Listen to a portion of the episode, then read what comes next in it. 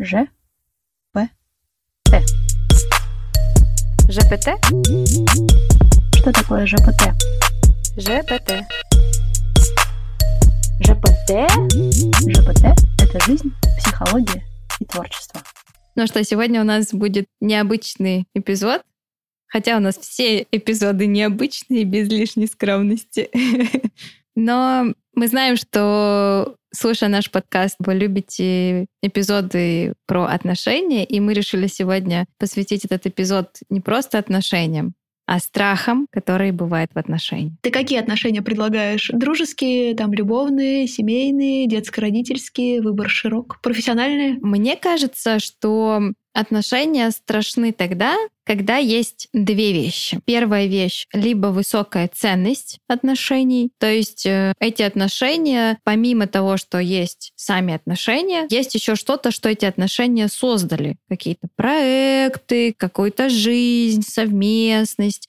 Ну вот что-то такое, что влечет за собой э, потерю этих отношений очень большое количество потерь. То есть за этим стоит какая-то ценность. И второй аспект — это вынужденные отношения, отношения, э, которые ты вынужден продолжать, будучи зависимым в этих отношениях. Например, это детско-родительские отношения, ты не можешь выйти из этих отношений. Сиблинговые отношения, брат с сестрой тоже не могут завершить эти отношения. Также я думаю, что отношения мамы и папы относительно ребенка, то есть можно завершить отношения как мужчина и женщина, но все равно у вас продолжаются отношения если вы хотите сохранить э, контакт с ребенком. И я думаю, что какие-то отношения, когда человек, например, болеет чем-то, он зависим от другого, или ну, какие-то другие истории, где нельзя вот так вот резко взять и выйти из отношений и завершить все одним днем, уйти и всякое такое. Я предлагаю с таких отношений начать, потому что мне кажется, что там больше страхов. Мне кажется, что вот один из э, таких больших страхов это как раз-таки зависимость в отношениях. То есть страх того, что кто-то станет для меня слишком ценным, настолько ценным, что ну, буквально я себя потеряю, пытаясь угодить этому человеку, чтобы сохранить, сохранить наши взаимоотношения. И тут интересная такая тема, ты пока говорила, я подумала о том, что на самом деле наши потребности, которые у нас есть, они могут быть противоречивыми я могу одновременно хотеть быть активной, делать что-то, но при этом я чувствую, что я устала, и я хочу, например, отдохнуть. То есть это две такие взаимоисключающие потребности. Потребность в активности, делании чего-то, и потребность в отдыхе. Просто первое, что пришло в голову.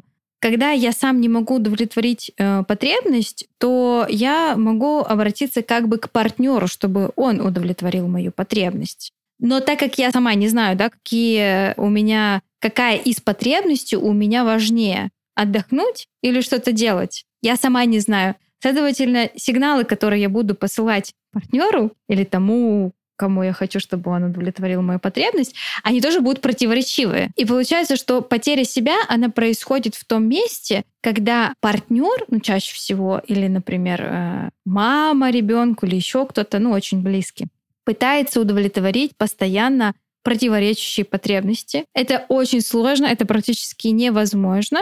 И такой ты уже не заметил, как ты уже стоишь где-то далеко. У меня какая-то метафора ушел из дома, оказался в лесу, проснулся гипс. Ну, в общем, что-то такое, когда ты зашел так далеко, что ты не заметил, как ушел из себя. Стоишь такой в зоопарке с воздушным шариком в руке, со сладкой ватой, а сам хочешь забраться в кровать и полежать часа четыре, там, а mm-hmm. лучше четыре дня. И такой, и такое чувство ужасной неудовлетворенности в этом месте, что не угадал партнер, чего мне хотелось, что-то не то сделал. Ну да. Я просто вспоминаю, сейчас видела видеоролик девушки, как будто бы она сидит на свидании, и парень ей говорит о том, какую бы он хотел видеть девушку. И, в общем, он и рассказывает образ девушки, который бы он хотел mm-hmm. видеть, и там просто образ, который противоречит друг другу. Он бы хотел, чтобы она была семейной, сидела дома, занималась бытом, но при этом, чтобы она была активной, но при этом, чтобы она работала и была независимой, но при этом, чтобы она детей ему рожала. Ну и, в общем, куча вот таких вот каких-то противоречащих вещей. И мне кажется, что вот это такая парализующая невозможность. То есть, с одной стороны, ты хочешь быть с партнером, партнер тебе говорит, я буду с тобой, если ты будешь вот таким, и при этом невозможно удовлетворить все эти потребности. Получается, что страх, первый страх, который возникает, разочаровать партнера, Потому что в разочаровании какие-то сложные чувства, неудовлетворенность, злость, раздражение — что, возможно, может привести к разрыву отношений. Я думаю, знаешь, как вот, я вот, вот как эту мысль разверну, что есть люди, которые э, боятся разочаровать партнера в отношениях, а есть люди, которые боятся разочароваться партнером в отношениях. И это не всегда одни и те же люди. То есть и интересно, как это, эти страхи в отношениях может, прекра- могут прекрасно совпадать. И вот один разочаровал, а другой разочаровался. И люди в такую яму попадают, в такое разыгрывание такого внутреннего конфликта.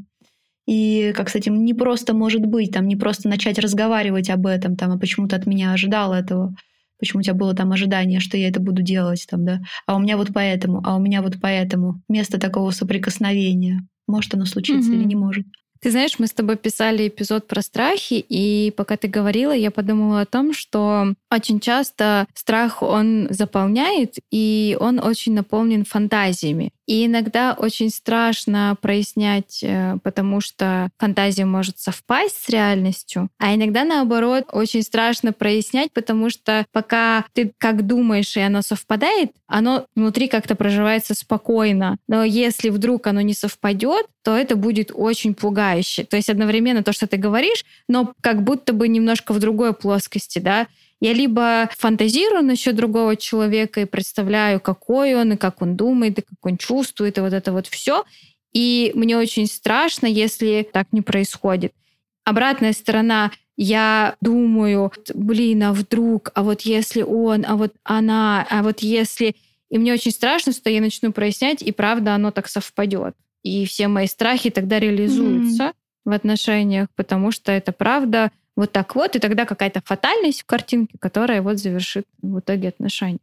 Да, кстати, там как будто бы тогда нужно будет принять решение, и решение в голове звучит очень однозначно. Мы тогда должны расстаться. Там, если мы в этом не совпадаем, то все, мы должны расстаться.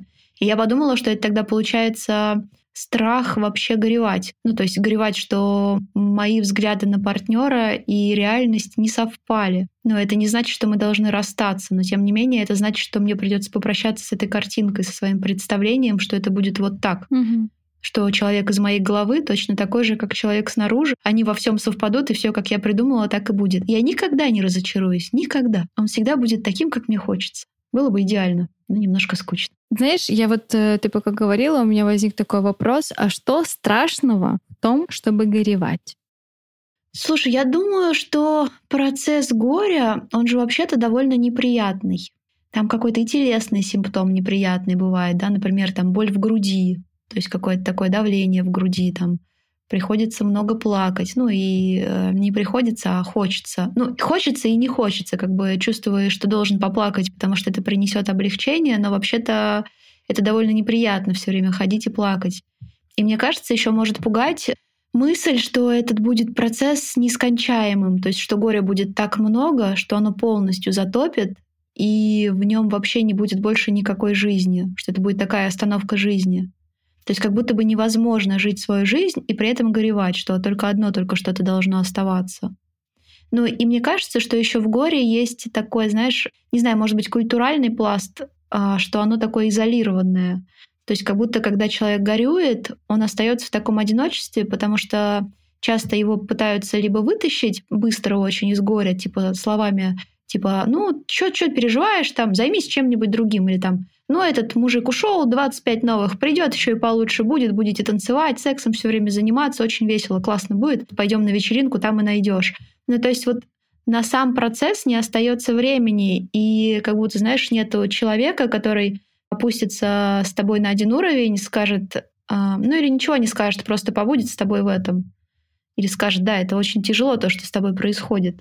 Но я рядом, я готов послушать, готов помочь тебе, чем могу готов просто посидеть, подержать тебя за руку. И тогда ты остаешься в одиночестве еще в этом процессе, и вот это очень тяжело.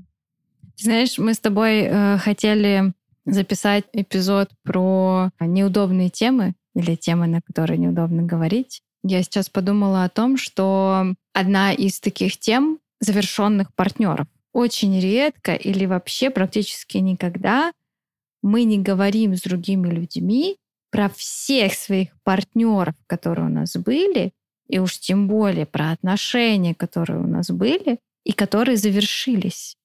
Нет такого топика. О чем сегодня поговорим, Оля? О, давай я переберу сейчас в памяти все отношения, которые у меня завершились, а ты послушаешь меня. Ну, согласись? Ну да. И на самом деле мы, вот э, когда паническая атака, это страх страха. Это когда я уже не просто боюсь, ну, реагирую страхом, а я боюсь самого страха. И получается, страх горя на самом деле это страх не горя, это страх горя-горя. Ну, то есть это горе, которое вызывается другим горем. Ну, то есть это как будто бы непрожитое какое-то количество горя. Mm.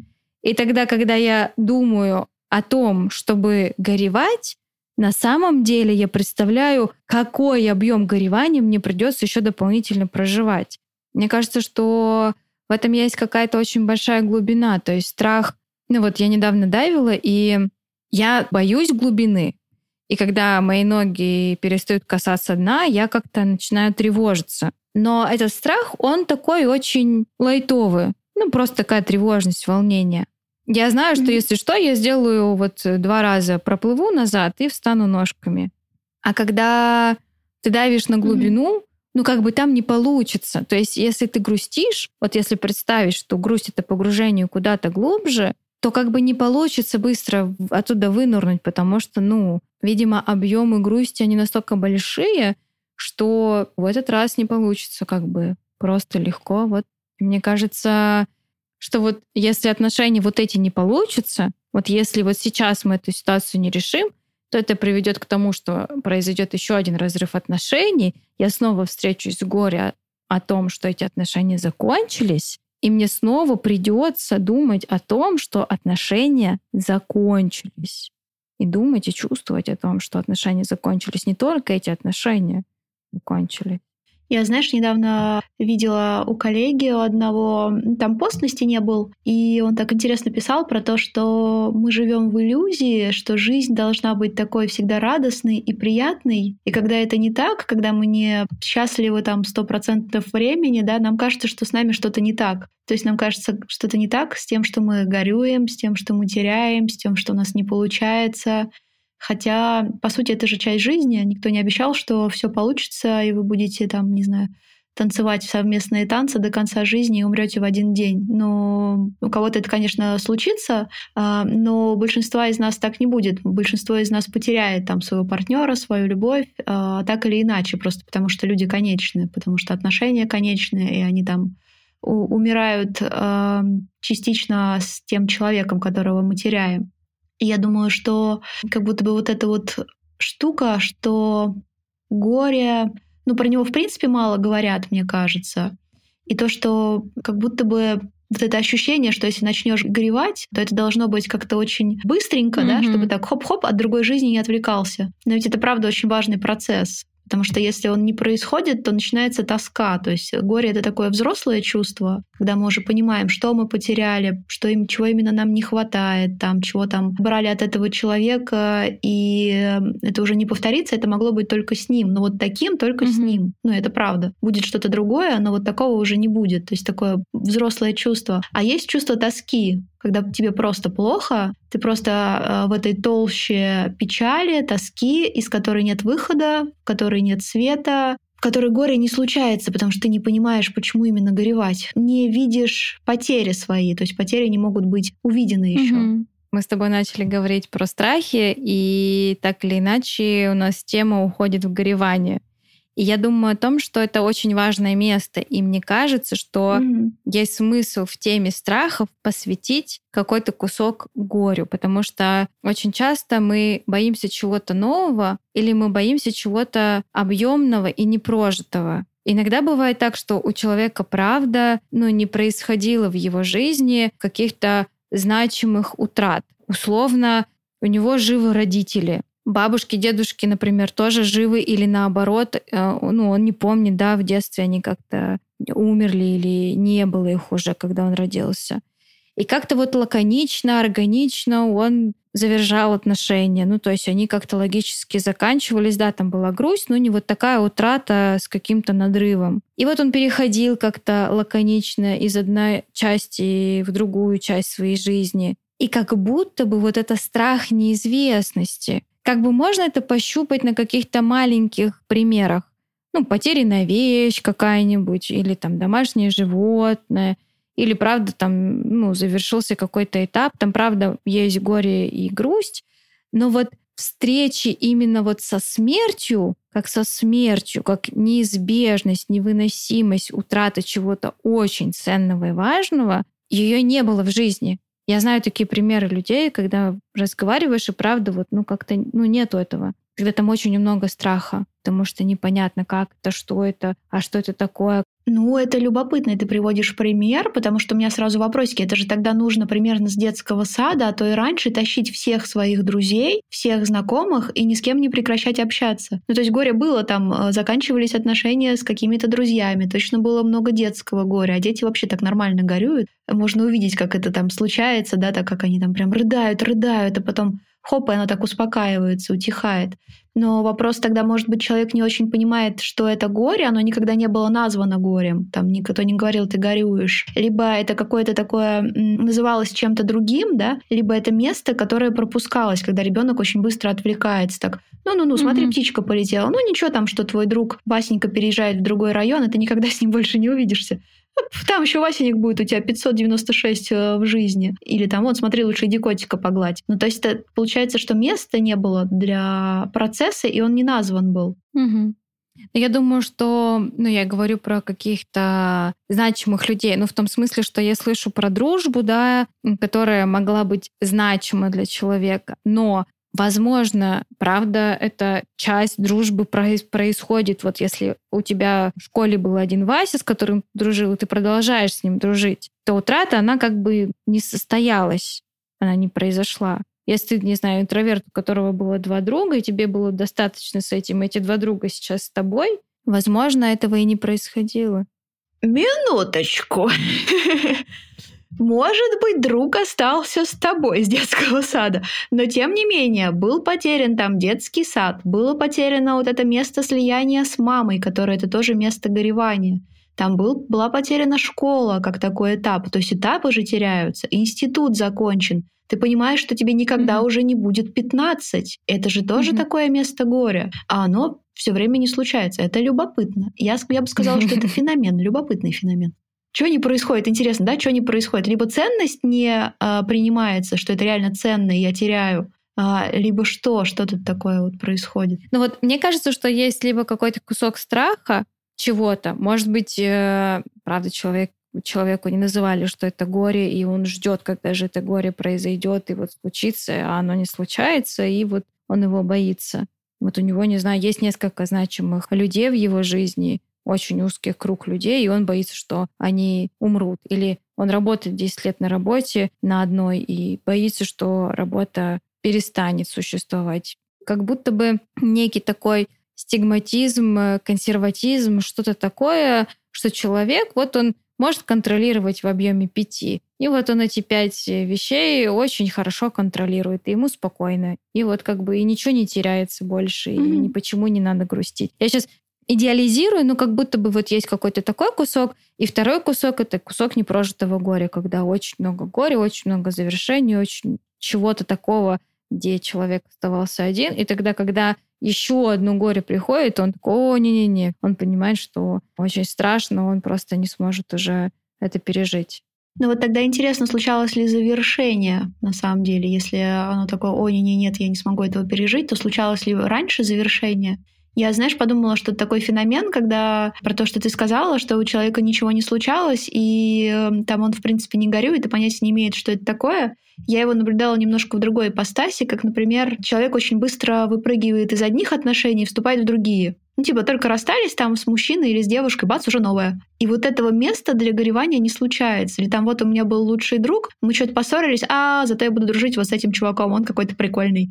И все, и вот этого даже скучания не происходит. Ну, там вообще в, в горе, да, там много скучания, потому что там были вложены инвестиции в человека или в события, то есть ты туда вкладывался там своим временем, своими эмоциями, своими силами. Когда отношения завершены, инвестиции забираются, чтобы проинвестировать куда-то в другое место. А чтобы их забрать, нужно подвести итоги, там сказать, ну вот это было классно, вот за это там у меня большая благодарность. А тут, конечно, человек подлажал, честно говоря, подлажал. Вот такого мне, пожалуй, угу. больше не надо. Тут я буду как-то вот выбирать поаккуратнее. И тогда вот эти чаяния свои можно поместить уже в кого-то другого, в другие отношения, там, да, свои ожидания, свои предвкушения, там свои, свое внимание. Но если прощание не случалось, если инвестиции не, забра, не забраны, где они остаются-то? А что вкладывается в новые отношения тогда? Mm-hmm. Это вопросик. Снова листа, по-другому все. Нет? Лист может быть и новый, но ты идешь в эти отношения стареньким, ну, типа в том возрасте, в котором ты уже есть. Себя-то новеньким не сделаешь. Как может быть новый лист? Это же у человека накоплен опыт. Куда девается предыдущий? Куда девается предыдущее? Мне теперь очень интересно. Куда оно все делось? Оно как будто просто исчезло. Но я тогда тут думаю про такое отщепление вообще чего-то большого такого процесса горевания, да, чтобы не замечать, что оно было, давайте мне новый лист. Ну, знаешь, как э, люди просто берут и выносят вещь, просто скидывают все в пакет, не разбираясь, и выносят. Ну и потом они просто накупают, не осознавая, да, не понимая, э, что же они выкинули, почему они это выкинули, что вообще такое там было, mm-hmm. да, важное, ценное. И оно хоп, и сразу как будто повторяется. Такой трек, да, который повторяется на репите снова и снова. Да, и тогда, знаешь, так обнаруживаешь, что-то все мои партнеры очень похожи друг на друга. Действительно, почему бы это? Давайте остановимся и подумаем, что же такое происходит. Но получается, потому что итог не подведен, и невозможно, ну там, сказать, что вот это мне уже не подходит, мне нужно, ну, по-другому. А получается тогда, ладно, берем вот опять вот это же потому что как будто бы что-то хочет быть замеченным, да, там повторяется одно и то же, потому что что-то хочет быть замеченным, а оно не может быть замеченным. Например, да, там человек, если в твоем примере такой выбрасывает все, всех кошечек фарфоровых, такой, я больше кошечек не коллекционирую, они мне не нужны. И коллекционирует фарфоровых слонят, точно таких же. Ну, как бы, это все равно тот же кусок фарфора, ну да, он другой формы.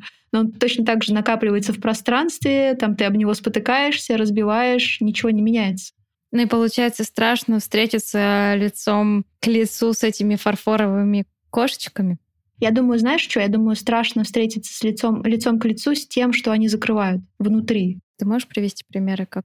Не знаю, с ощущением внутренней пустоты какой-то. С ощущением, что я вообще не знаю себя, пытаюсь заткнуть какие-то дыры в себе другим человеком. Он не подходит под эти дыры, он другого размера. Сначала это незаметно, потом это становится заметным и невыносимым. А что это за дыры? Я думаю, по-разному. Я думаю, с одной стороны, это может быть дыры непонимания, что я за человек. Ну, просто нет функции, нет такого навыка смотреть в себя, там, а чего я хочу, а как я хочу, да, там, а что я могу для себя сделать. Нет, это должен быть человек, который сделает, который угадает и сделает. Но это невозможно. Люди занимаются своими жизнями, им угадывать не очень интересно. Это может быть там дыры ощущения вообще собственной никчемности. Там невозможно почувствовать себя никчемным, это помещается в другого. Мы сначала прекрасный, да, такой, а потом бац, то у него не так, это не так, вообще дурацкий какой-то. Ну вот, и тогда своя никчемность опять не замечается. Я думаю, много чего может быть. Я думаю, знаешь, еще иногда бывает, что это травма, которая как раз-таки не отгоревана. И вот это постоянное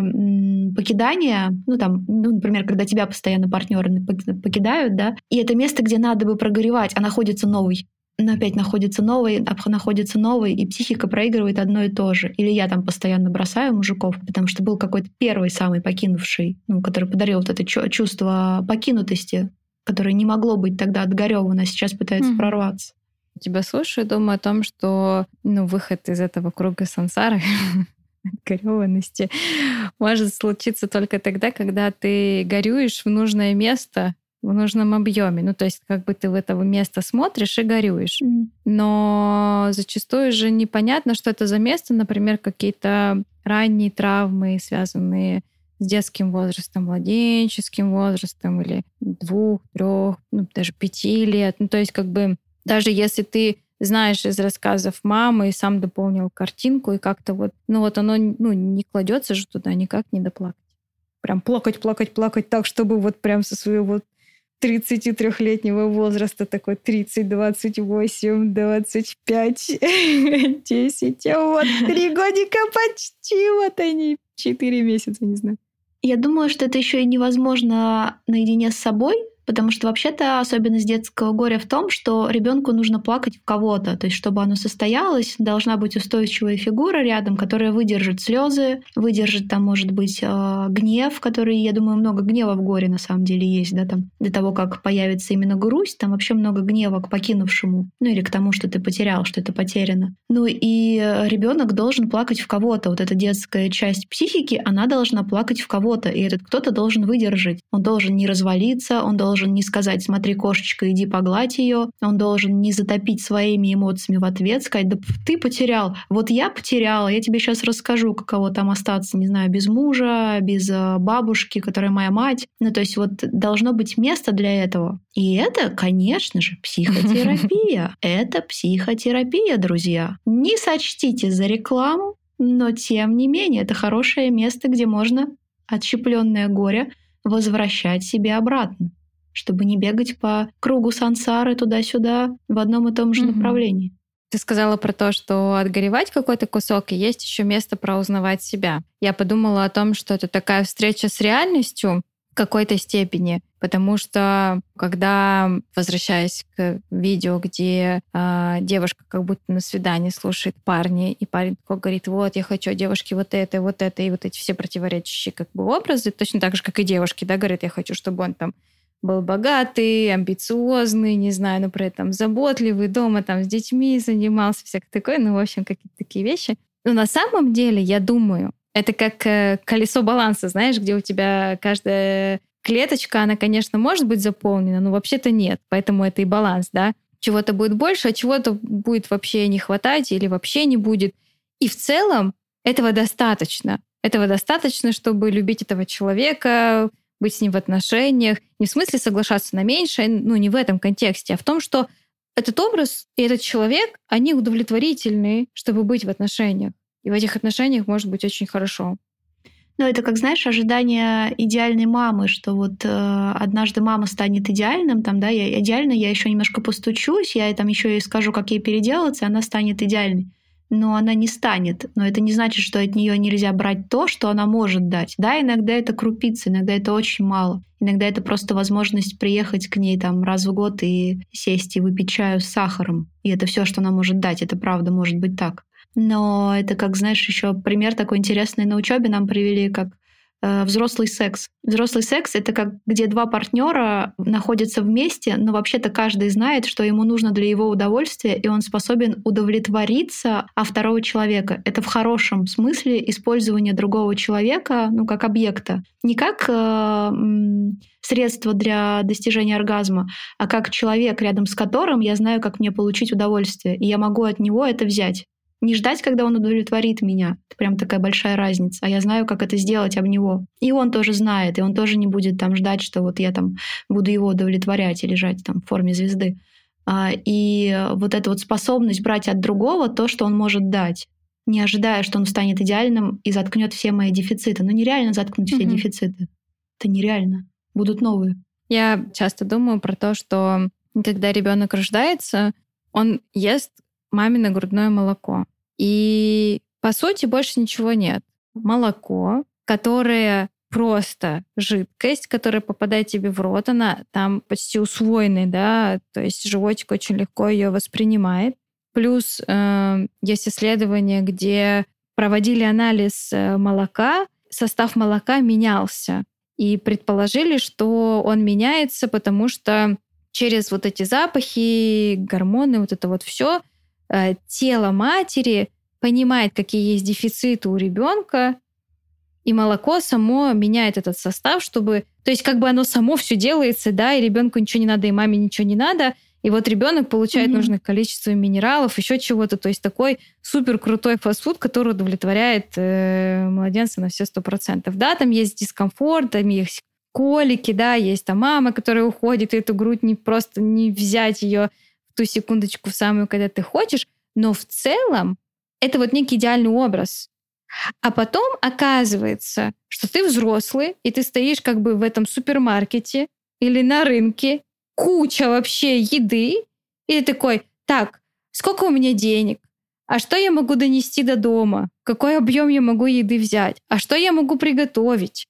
а что мне вообще надо, а что мой живот хочет, а какие микро- и макроэлементы вообще в моем организме там в дефиците, что мне нужно доесть, добрать. Ну, то есть ты такой стоишь как бы и пытаешься на этом рынке угадать, что же тебе взять, да, что поможет тебе удовлетворить чувство голода и вот э, поддержать здоровье твоего организма. И это сложно. Сколько раз нужно там почувствовать тяжесть в животе от фастфуда, чтобы э, принять решение и не есть его. Очень много раз, очень много раз. Но классно, если там, не знаю, будет партнер, который будет классно, вкусно готовить, и мне не придется есть фастфуд. Ну, я сейчас утрирую, но как будто в этом месте возвращается ответственность к человеку.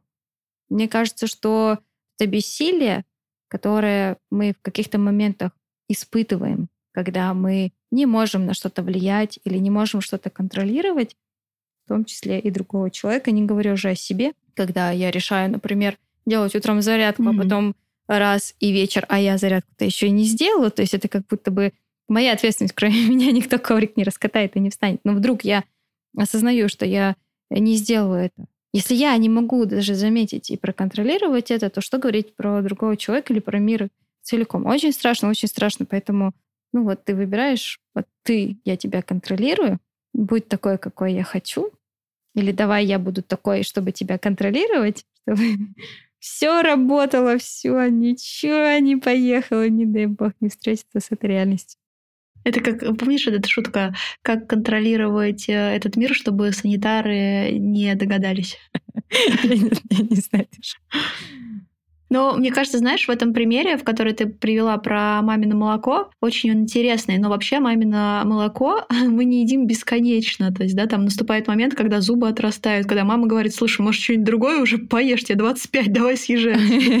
А, ну, то есть, когда вообще-то вокруг куча всего интересного, вкусного, что можно зубами грызть. А это как а, ожидать, что мир все даст, это как ну, постоянно есть это молоко и не пытаться попробовать что-нибудь новое самостоятельно.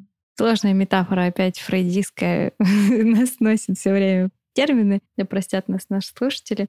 Но мне э, хочется подвести итог как будто бы этого эпизода про страх, и мне кажется, что мы пробирались сквозь тернии сложностей, связей, и в итоге, пока мы не вышли на грусть, к сожалению, этот эпизод не смог состояться. Хочется подвести итог, да, про то, что в отношениях, правда, очень страшно быть, потому что есть мои потребности, есть потребности другого, мы что-то создаем, например, отношения, инвестируем, mm-hmm. сегодня сказала, да, свое время, силу, энергию. Помимо этого еще что-то рождается. И может так случиться, что я обнаружу, что я в этих отношениях больше не удовлетворяю. То есть я неудовлетворенность чувствую больше, чем удовлетворенность. И встретиться с этим это очень пугающе. Да. Потому что придется с этой реальностью, которая создалась, что-то делать. То есть с этими фарфоровыми котиками придется что-то делать. Не получится уже просто взять их и выкинуть.